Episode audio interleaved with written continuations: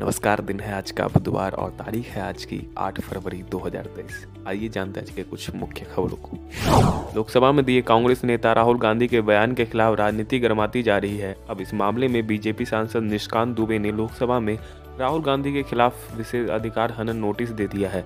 उन्होंने राहुल पर पीएम मोदी के अपमान करने का आरोप लगाया है। भारत और अमेरिका के बीच जल्द ही एक महत्वपूर्ण रक्षा समझौता हो सकता है। इसके तहत भारत को अमेरिका से अठारह सशस्त्र predator drone MQ nine A मिलने जा रहा है। अमेरिका के इस ड्रोन को दुनिया का सबसे शक्तिशाली ड्रोन करार दिया जाता है। इसके आने के बाद हिंद महासागर में भारत की ताकत बढ़ेगी, जिससे चीन की गतिविधियों पर नियंत्रण रखा जा सकेगा। मामले से जुड़े लोगों ने ये जानकारी दी है। दिल्ली शराब नीति मामले में केंद्रीय जांच एजेंसी सीबीआई एक्शन में है।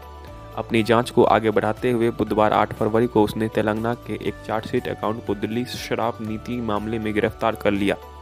गिरफ्तार किया गया अकाउंटेंट पहले केसीआर की बेटी के कविता के साथ काम करता था। तीन राज्यों में इस महीने विधानसभा चुनाव होने हैं, इसमें एक राज्य त्रिपुरा है। इस बीच यहाँ राजनीतिक माहौल गर्म है। तमाम दल एक दूसरे पर आरोप प्रत्यारोप लगा रहे हैं। उत्तर प्रदेश के मुख्यमंत्री योगी आदित्यनाथ ने भी माकपा और कांग्रेस पर बड़ा आरोप लगाया है। उनका कहना है कि विधानसभा चुनाव लड़ रही दोनों पार्टियां भगवान राम या कृष्ण के अस्तित्व पर विश्वास नहीं करते। अडानी विवाद पर संसद में मचे संग्राम के बीच आज दोपहर साढ़े तीन बजे लोकसभा में प्रधानमंत्री नरेंद्र मोदी राष्ट्रपति अभिभाषण पर चर्चा का जवाब देंगे। इस दौरान पीएम मोदी कांग्रेस सांसद राहुल गांधी के आरोपों पर भी पलटवार कर सकते हैं। वित्त वर्ष दो हज़ार बाईस तेईस में रिजर्व बैंक ऑफ इंडिया की आखिरी क्रेडिट पॉलिसी फैसलों का ऐलान आज हो गया है। आरबीआई के गवर्नर शक्तिकांत दास ने सुबह दस बजे एमपीसी की बैठक के नतीजों के बारे में जानकारी दी है।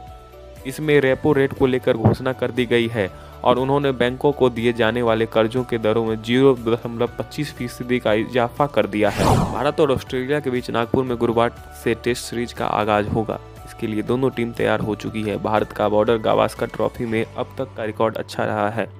रोहित शर्मा की कप्तानी वाली भारतीय टीम पर इस रिकॉर्ड को बरकरार रखने की चुनौती होगी।